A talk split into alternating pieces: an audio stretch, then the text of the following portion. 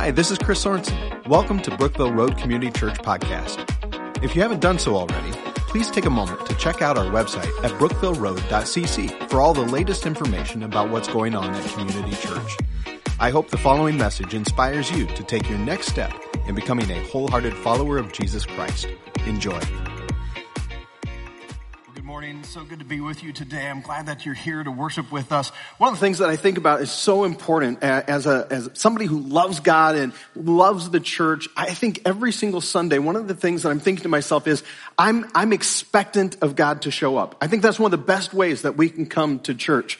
That, that if we come with this idea of, I believe that God is going to move in our midst and I'm going to watch for him. I'm going to see what he's going to do. At that point, church becomes not just a thing that we do in our day, it becomes dynamic. Uh, you, you, can pray, God, would you lead me? Who, who do you want me to, to bless today? Maybe there's somebody you want me to pray for. Who can I encourage? God, help me to see you in a new light. Let it be fresh to me. Uh, I think about just the level of expectancy that we have as a church right now as we get ready to, to leave this space and then worship together in a brand new worship environment. There's a level of expectancy in my heart, and I hope that it's there for you as well. I mean, we kind of wrap up our time in, in this room. I mean, years and years of coming in here, lifting our voices, and people uh, experiencing the presence of God, people giving their life to Jesus Christ in this space. And it's not just this space. We long for God's presence among us. Something unique happens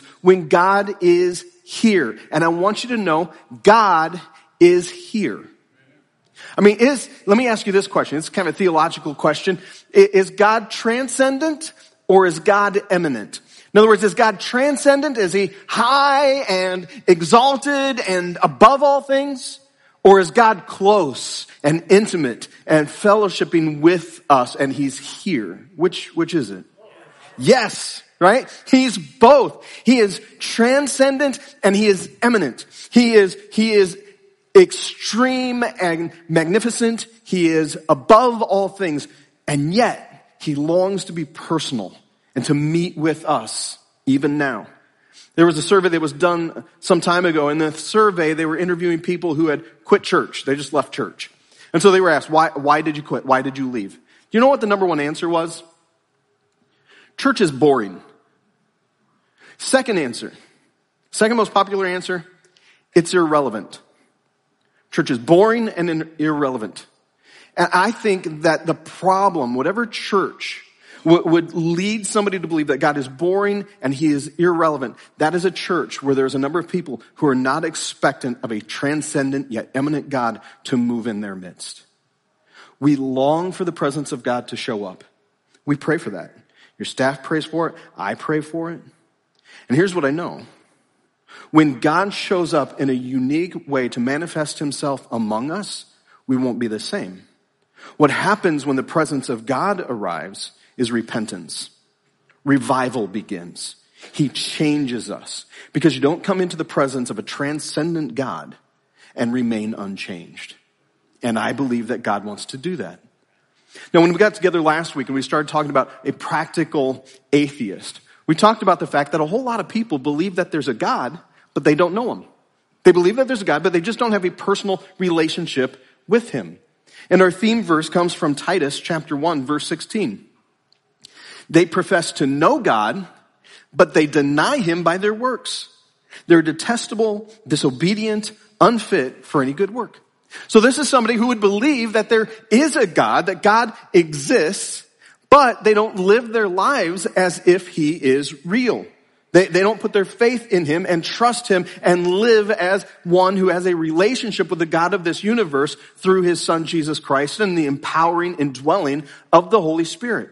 And when we live our lives as if God does not exist, then we begin to revert to our natural state, which is sinfulness and corruption. And we become more and more corrupt when we live our lives as if God does not exist. And this is something that Paul addressed as he wrote to a pastor named Timothy in 2 Timothy chapter 3. I want to look at this just briefly. Uh, 2 Timothy 3 verse 1, Paul says this, but understand this, that in the last days, and I think we're in the last days, my opinion, but I, we're a whole lot closer to last days than when this was written. We're in the last days. But in the last days, There will come times of difficulty. For people will be lovers of self, lovers of money, proud, arrogant, abusive, disobedient to their parents, ungrateful, unholy. How many of these things do we see uh, among us right now in our culture and in our society? He goes on, heartless. They'll be unappeasable, slanderous, without self-control, brutal, not loving good. He's not done. Treacherous, reckless, swollen with conceit, lovers of pleasure rather than lovers of God. Having the appearance of godliness, but denying its power. Avoid such people. There's a whole lot of people, a whole lot of people in America that would say there is a God, but they're living their life as if God does not exist. They're living for themselves. The problem is we have a very high view of ourselves and we have a very low view of God and His holiness. We have a very high view of our autonomy and doing whatever it is we want to do and a very low view of God's autonomy and doing whatever is within His will, within His own creation. We have a number of people who believe that there's a God, but they do not fear Him. I, I believe there's a God, but I'm going to keep doing what I want to do. I don't want to obey God. I, I don't want God telling me what to do. I am not going to make Him the Lord of my life. The issue that we're looking at today is there are people who believe that there is a God, but they don't fear Him. They don't fear Him. And it happens even within Christianity, within the church. We talked about cultural Christianity. There's something called cafeteria Christianity. Cafeterias. Um, it's probably been a while since you've been at a cafeteria. You've been at a cafeteria before and know what I'm talking about? Remember those? Uh, you get your tray and you set it down on the counter, a big old smorgasbord, and you're going to go down the line.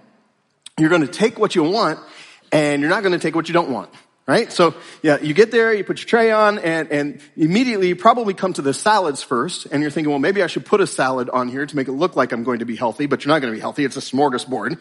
And so you're, you're looking at all of this stuff, then you start seeing the other stuff that they call salad, but it's not really salad. It's like potato salad or fruit salad, but those aren't salads. And then you see a, a salad, you know that pink salad that, that's got marshmallows in it? Yeah, that salad. I'll take that one. Uh, put that on my tray. Uh, you, you, go down the line, you see some of the Jello and uh, Jello that has shredded carrots in it, and you're wondering, what?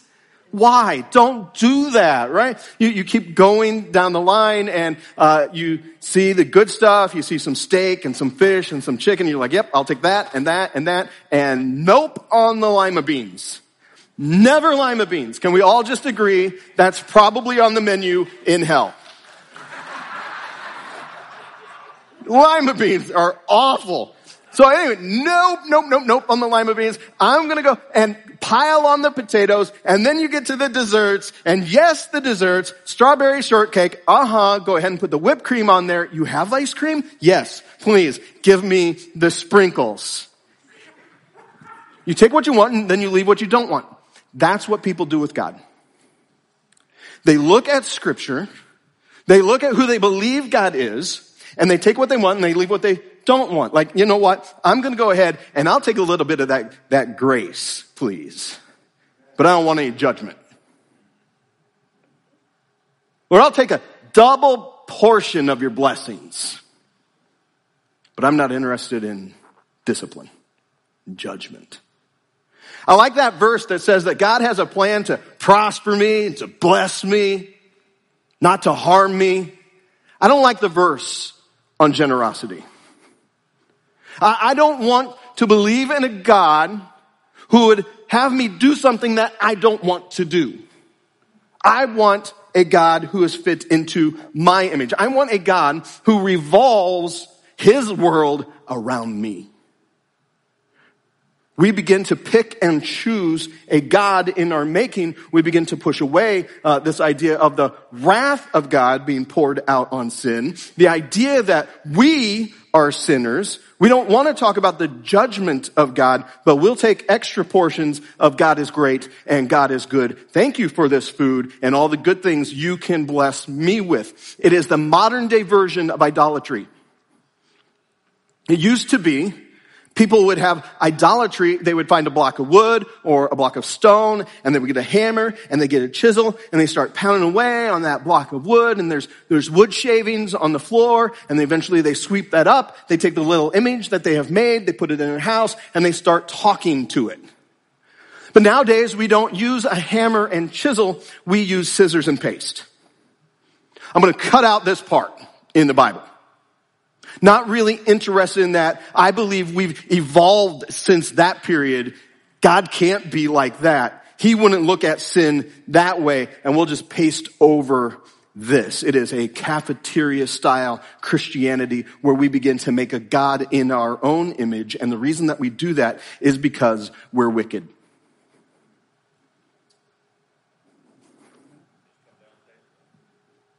All of us. But we don't like that either. I don't want to be called wicked. I don't want to look at my sin. I don't want to come face to face with the darkness in my heart. But we're wicked. This is what the Bible says in Psalm 36, verse 1. Transgression, that would be sin, that would be wrongdoing. Transgression speaks to the wicked deep in his heart. There is no fear of God before his eyes. So transgression speaks. Sin speaks. And what does sin say? Go ahead and do it. Just do it. Live a little bit. It's not that bad because God is this great big old marshmallow in heaven and he'll look the other way. He's really not all that concerned and we convince ourselves we're not that bad. You, you, you don't have to give in and, and do this God thing and just make it all serious in your life. In fact, what we begin to do with sin is we begin to excuse it away and find every way that we can do that. It's happened for centuries now. We will, we will, you step into sin the very first time. The Bible talks about the harlot and the harlot having uh, no shame.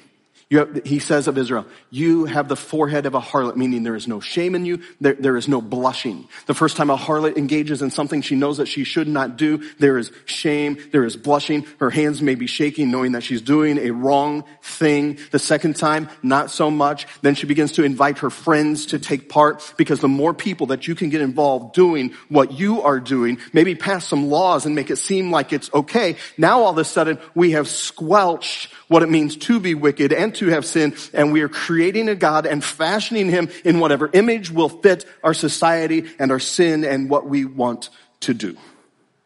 Verse 2. For he, the wicked, flatters himself in his own eyes that his iniquity cannot be found out and hated. He flatters himself. I'm so glad I'm not wicked. I'm not wicked. Other people are wicked. I know wicked people. They're the jerks down the street that I don't like, but I'm not wicked. What I'm doing is not sinful.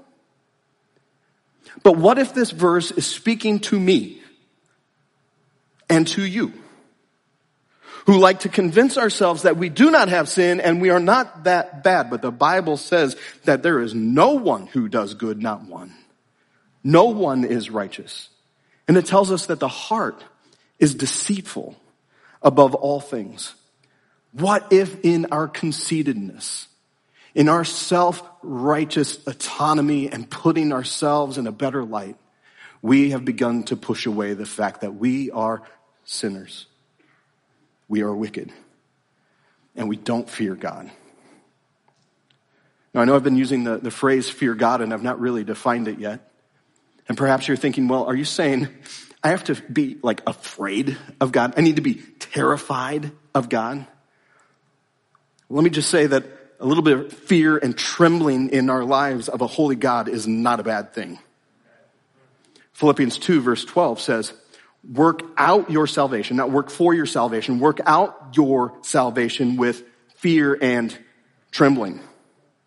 So go, go ahead and get a little bit of fear and trembling when you begin to think about this holy God, His holiness and His righteousness.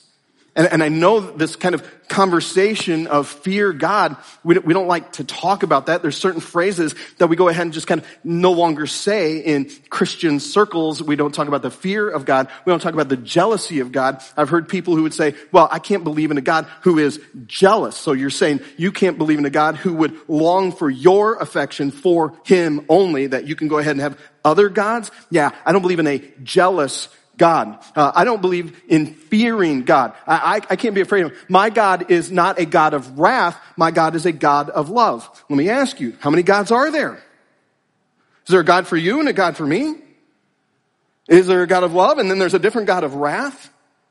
And we begin to push away the things that are, are difficult for our hearts that have been elevated and we put ourselves in a self-righteous position. And we look at things like the, the Old Testament, and we say, well, that's got to be a different God. That guy just seems mean. He is not fair. I mean, here he is wiping people out. And in the New Testament, he doesn't seem like that at all. He seems more marshmallow-like. I mean, Jesus is representing him. He's a nice guy. Let me say this. Yes, Jesus is a great, good God. He is loving. He is patient. But he's also filled with judgment. When he comes back, he's got a sword dripping in blood. In the Old Testament, we think, well, how could God, like, like he's got all these laws, 30 different laws and you can die? What's going on? What's interesting is that's displaying his mercy because the Bible tells us just one sin results in death. How is it that anybody survived in the Old Testament? He begins to narrow it down and says, okay, these 30 and then you're going to get death. How is that? He is displaying his mercy. He is long suffering. Every time you look in the scripture and something happens that begins to be like, oh, that God is filled with wrath. That can't be the same God. Nope. Same God. Very merciful, very patient, providing time until the fullness of time when he sends his son Jesus Christ. And we're introduced to something more than just mercy. And that's the grace of God for a period of time.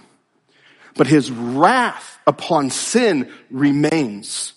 And we have to deal with that God. This is the God who has revealed himself to us through creation and through scripture.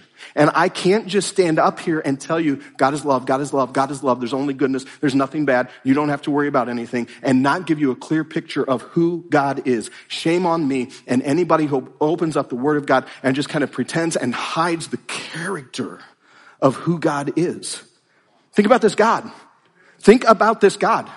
What kind of God is able to say a word and universes exist? This is the God. This God. He is the one who says, let there be. And there is.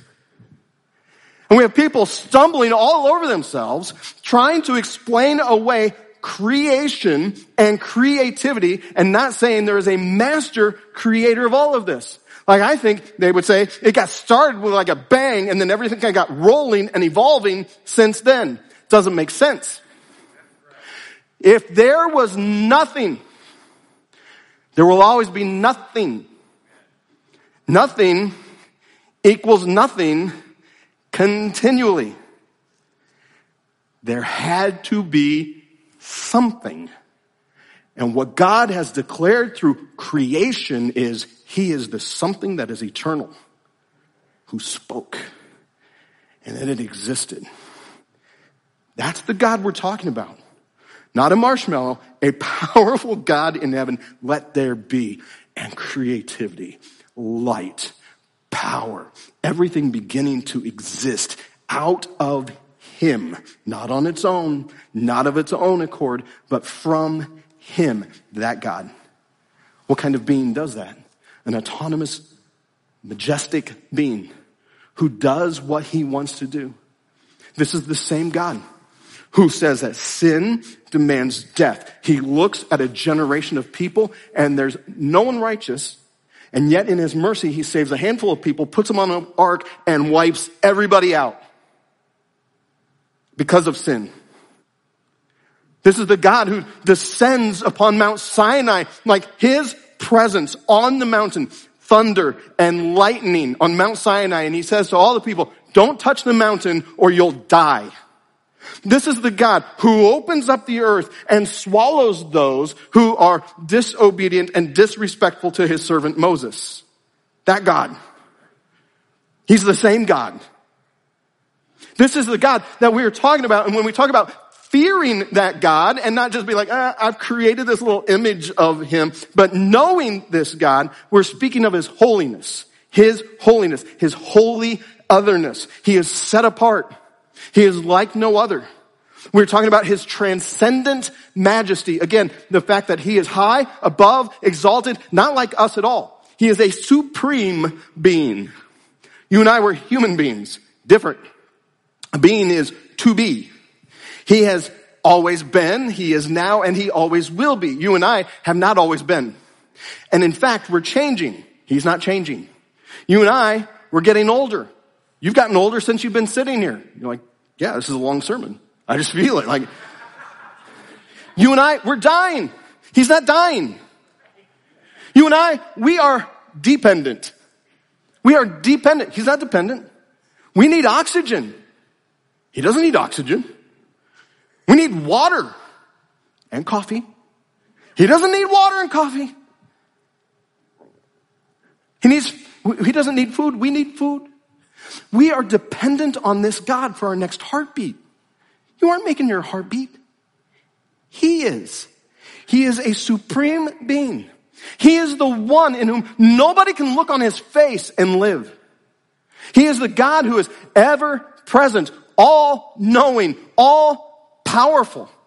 He is this one that we just have this, this, this respect for him. That's what it is to fear him. This divine, wow, you are other. You are wholly righteous in and of yourself. You are dependent on no other thing.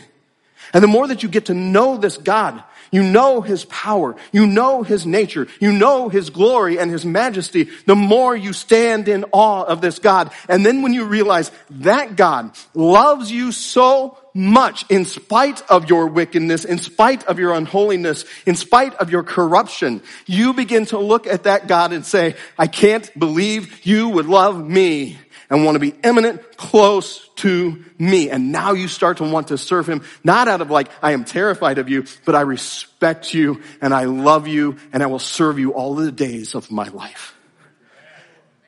That God. And yet we don't fear him. We create a God in our image. It's practical atheism. I believe there's a God, but I don't fear him. I want to show you what happens when we actually get to know this God and have this healthy respect, this divine wow of who he is. You begin to serve him and love him unconditionally, wholeheartedly. And all too often, what we have in our relationship with God are conditions. All right, all right, I'll serve God.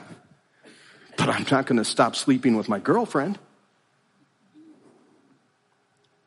I'll serve God. I'm not going to tithe. I'll serve God, but I'm not going to stop looking at stuff on the internet that I want to. We make it conditional. But when you truly love God, you begin to obey Him without any conditions. And yet we live in this world that is increasingly disobedient to that God. When you fear God, you will obey God. Let me give you an example. Old Testament, Abraham. So sin has entered the world because mankind is sinful. We decided to rebel against God. That sin, all sin deserves death. But God in his mercy isn't wiping people out left and right because he's got a bigger plan. And he's going to work through individuals. He's going to work through his nation. He begins to work through an individual by the name of Abraham. He's going to make him into a nation. Abraham didn't have any kids though. How are you going to have a nation with no kids? At the age of 100, he finally has a son, Isaac.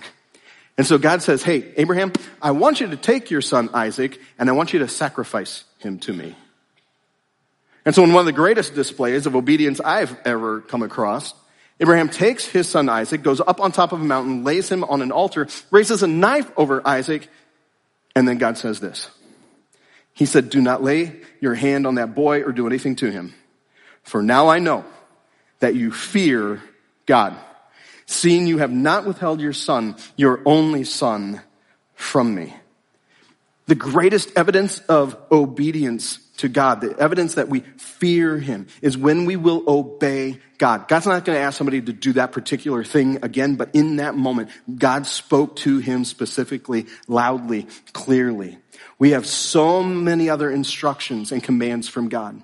And yet what we have today is cafeteria Christianity, cultural Christianity, where we decide, I'm going to make a God in my image. I'm going to pick and choose what I want from this God and the way that I view him.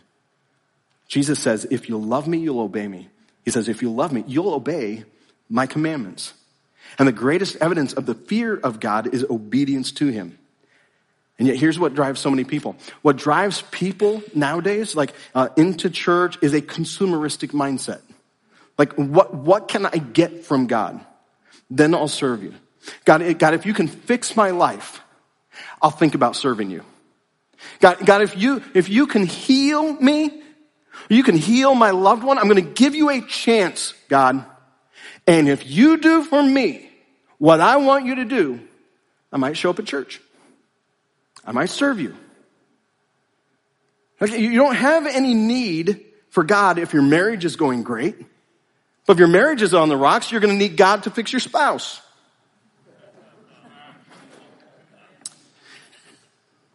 If, if you're doing fine financially, you don't need God. You lose your job, well, all of a sudden God's got your attention. God, you got one shot. You get this wrong, and I'm out of here. Not interested.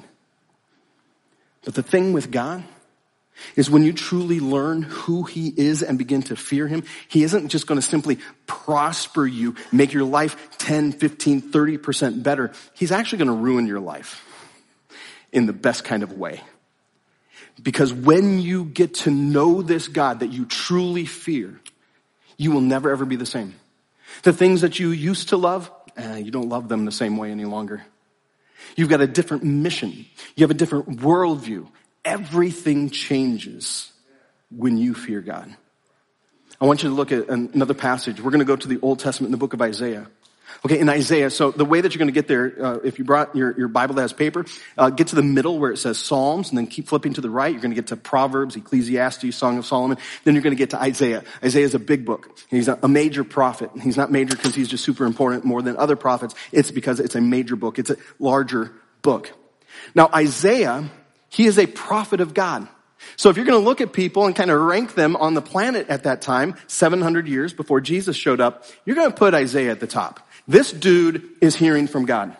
He, he's living for God. He is a righteous man. He's a holy man, we would say. And God is going to reveal himself to Isaiah. Again, we're talking about the fact that when you fear God, everything changes. When you see him for who he is. We're going to see him for who he is. Isaiah 6 verse 1. In the year that King Uzziah died, I saw the Lord sitting upon a throne. Right? A little bit of history here. Uzziah. Uzziah was a king there in Israel for 50 years. So imagine, I mean, you, have grown up with this king, uh, your whole family has seen this king, and then eventually this king that you have known and loved, he dies. So Isaiah is saying, in the year that our world got turned upside down, I saw the Lord sitting upon a throne.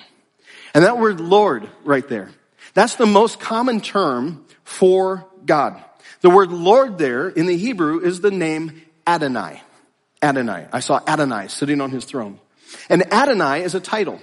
Adonai means the supreme one, the, the one who is above everything else. So it's interesting. Uh, the, the king who would have been, Uzziah, would have been the sovereign one uh, among the people of Israel. But when the sovereign king there died, he's saying, I didn't see Uzziah. I saw the Adonai. I saw the supreme sovereign ruler of all things. He says, in the year King Uzziah died, I saw Adonai sitting upon a throne. Now that word Adonai again, we're going to see the name Lord again in a moment. And it's in verse three. If you jump ahead and you look at verse 3, if you got a Bible like mine, it's going to have the word Lord spelled differently. Capital L, capital O, capital R, capital D. And that's the author's way, the person who is, you know, giving us this information to say, this is a different name for God. This is God's proper name. This is His name. Lord is Yahweh. Yahweh. That is, I am who I am. Yahweh. If you remember Moses, he's encountering the presence of God in a burning bush. He goes to see why the bush isn't burning, walks up to it, uh, told to remove his sandals. Uh, God begins to speak. He says, I want you to go back to Egypt. I want you to free people from their bondage. And Moses says, well, they're not going to believe me. Who should I tell them sent me? What's your name? And God says, I am who I am, Yahweh. Meaning I have always been, I am now, and I always will be. Yahweh. It is his holy name. In fact, it's so holy that when God begins to establish a nation and gives them a constitution with 10 rules, he makes one of the 10 rules, don't take the name of Yahweh in vain. It's so important that when Jesus comes along and they say, hey, teach us how to pray, Jesus says, here's how you should pray. Our Father who art in heaven, that's his address. Holy is your name, Yahweh. I am who I am. You are not. I am. I am holy and set apart. He says, I saw Adonai sitting upon a throne high and lifted up, and the train of his robe filled the temple. So you got to picture it. It's not like, well, it's just kind of spilling over the throne. No, his robe is filling the whole temple. It is unfurled. It is majestic. Above him stood the seraphim. These are angels. Each had six wings. With two, he covered his face. With two, he covered his feet. And with two, he flew. So these are angels and we're being described here what kind of function they have. Everything that God makes has a specific function. We're told about these six wings. Everything has a function. You, you and I have a function. We've got lungs. We've been made because we're not living like in water. Fish, they have gills because they live in water. Everything serves a purpose and God makes it that way for a reason. Everything except for cats. But we all we all have a, a purpose, a function, and these angelic beings have a purpose. How many wings does it take for these angels to fly? Two. They don't need the six wings to fly. Their other wings are serving another function. It says with two, they covered their face. Why are these angels covering their face? They are standing in the glorious presence of Yahweh I am in his holiness and they can't look at him. They have been made for heaven. They're heavenly beings and they can't even look into God's face. I mean, every time we see the presence of God, what we have is His presence, the Shekinah glory of God. We see, see brightness. Remember Moses, he's interacting with God and the presence of God is among him, not just transcendent, but immanent among Moses. And Moses says, Hey God, I want to see you. Nobody else is around. Can I just get a peek at your face? Can I see you? And God's like, no, you can't see me and live. You'll die. He says, here's what I can do. God says, I'll put you in the cleft of a rock. I'm going to pass by. I'm going to shield you and you can take a little peek at who I am. And he gets a little peek at who God is when he's in the presence, the glorious presence of God. Moses comes down the mountain. What's going on with his face? It's glowing. It's like a nightstick, a nightlight. And everybody's like, cover your face. We don't want to see your face. Why would they say cover your face? Wouldn't we be like, ooh, that's cool. Show us the trick, Moses. What's going on? Moses had been in the inner sanctum, the sacred. He had been among the sacred. He begins to glow. And anytime people come in the midst of something that is sacred, the natural response is fear. Fear. These angels are in the presence of God and they're covering their eyes. They can't even look at him. And with two, they're covering their feet. What's going on? Again, remember Moses, the burning bush. Moses, take off your sandals for the place that you're standing is holy. The ground wasn't holy. The bush wasn't holy. Moses wasn't holy. The presence of God is holy. So in the presence of God, they are covering their feet. Listen to what they say. And one called to another and said, holy, holy, holy is the Lord of hosts. The whole earth is full of his glory. So they're singing and they're singing and Tiffany, they're just going back and forth. They're like, holy, holy, holy.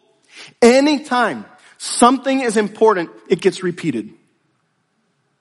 Remember Jesus in the New Testament, many times as he's teaching, he would say, truly, truly, right? Verily, verily. In the actual language, it's amen, amen.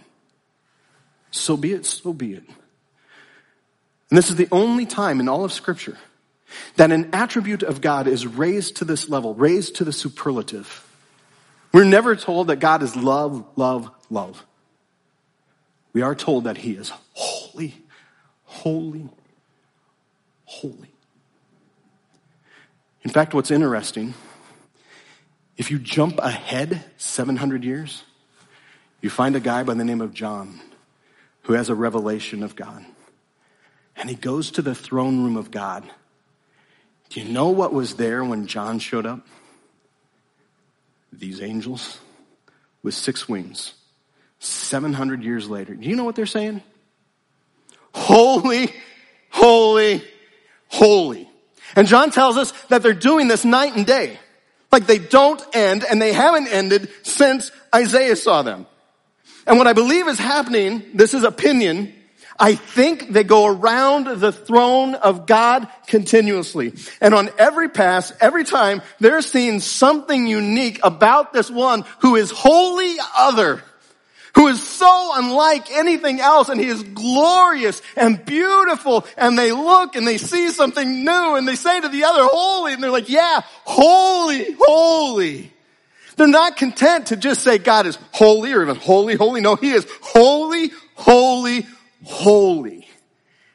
That is what's happening in this moment. In, in, the book of Revelation, they say, Holy, holy, holy is the Lord Almighty who was and is and is to come, who is the I am, has always been, is now, and always will be. Unlike anybody, anything else. Then watch this.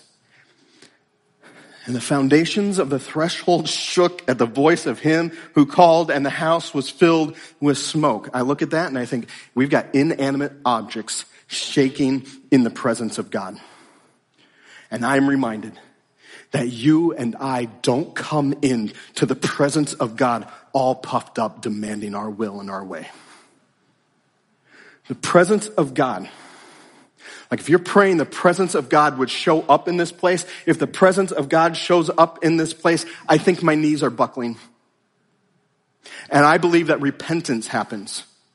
Because you don't stand in the presence of something that's holy and say, you know what? I don't like that part of you. I'll take this part of you. And if you could begin to revolve your throne around me, well, then we'll be fine. No, you get in the presence of this one who is holy, not a God that you've made in your own image. And the only response is what Isaiah is about to say. He says, woe is me.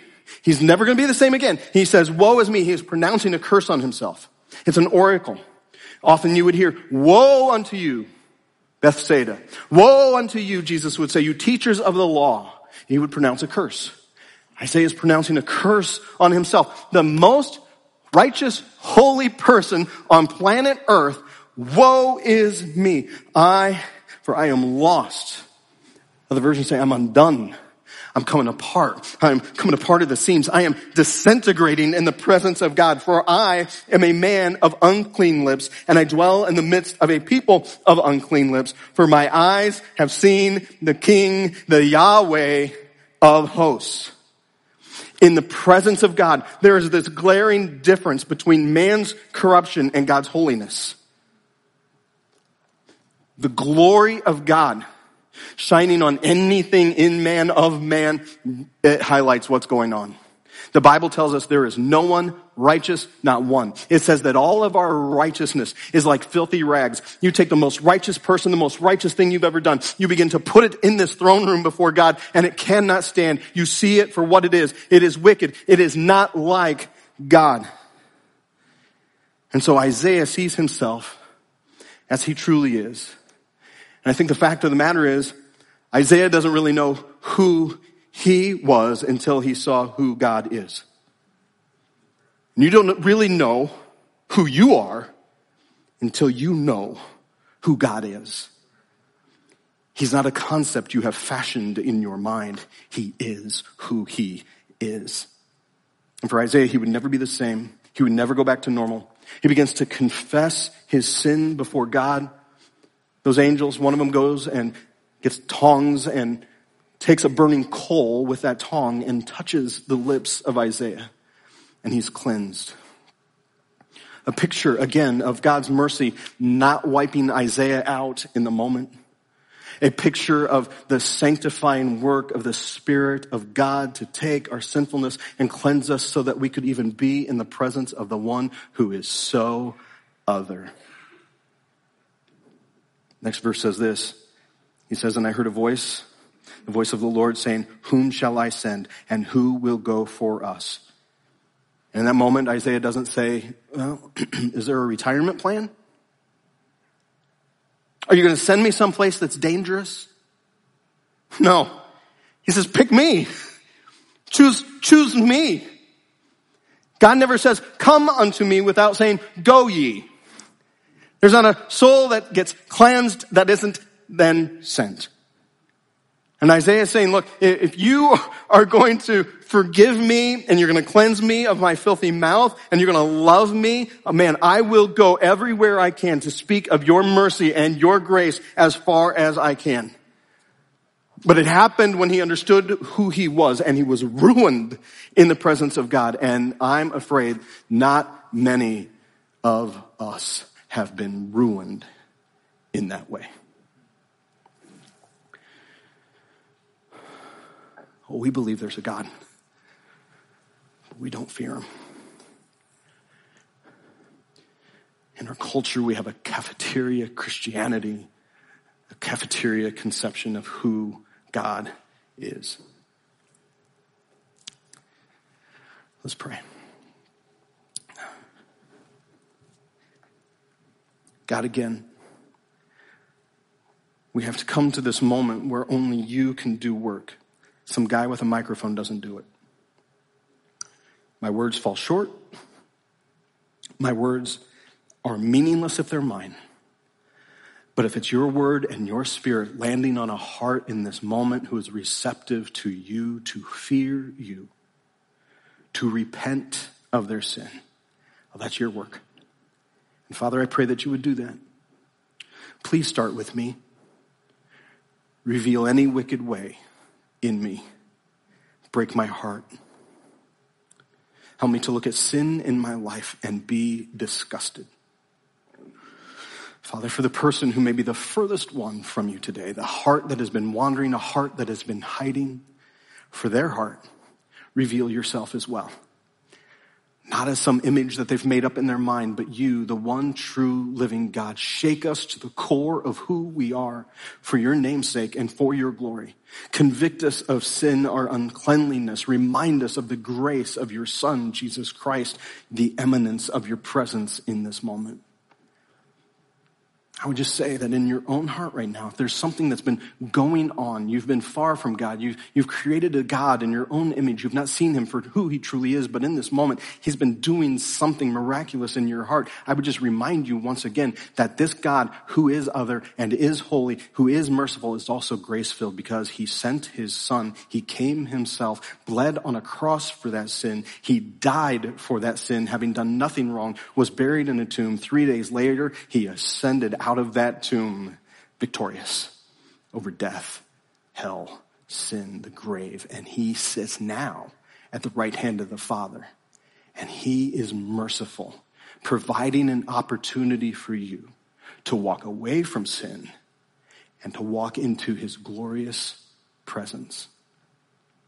And it can happen with a yes, a yielding of your heart. You can pray in your heart right now, Lord Jesus, Save me. Cleanse me. Please wash away my sin. I want your righteousness. I don't have any of my own. I've gone my own way. I've been doing my own thing. But today I want to go your way and I want to do your thing. Thank you for loving me. I surrender my whole life to you. Make me new. Help me to know you. Help me to fear you. Help me to love you. Thank you, Father, for new life that you give to me. Lord, I thank you for every heart that has kind of made this move closer to your heart. Thank you for revealing yourself to us today. Help us not to walk out of this place and say, well, we had a nice time with God. Help us to truly live in you. Thank you, Father, for what you're doing in this place, in each heart. In Jesus' name we pray. Amen. Once again, thanks for listening. If you live in the area and are looking for a church home, we'd love for you to join us at one of our weekend worship services. For service times and information about BRCC, be sure to check out brookvilleroad.cc. God bless you.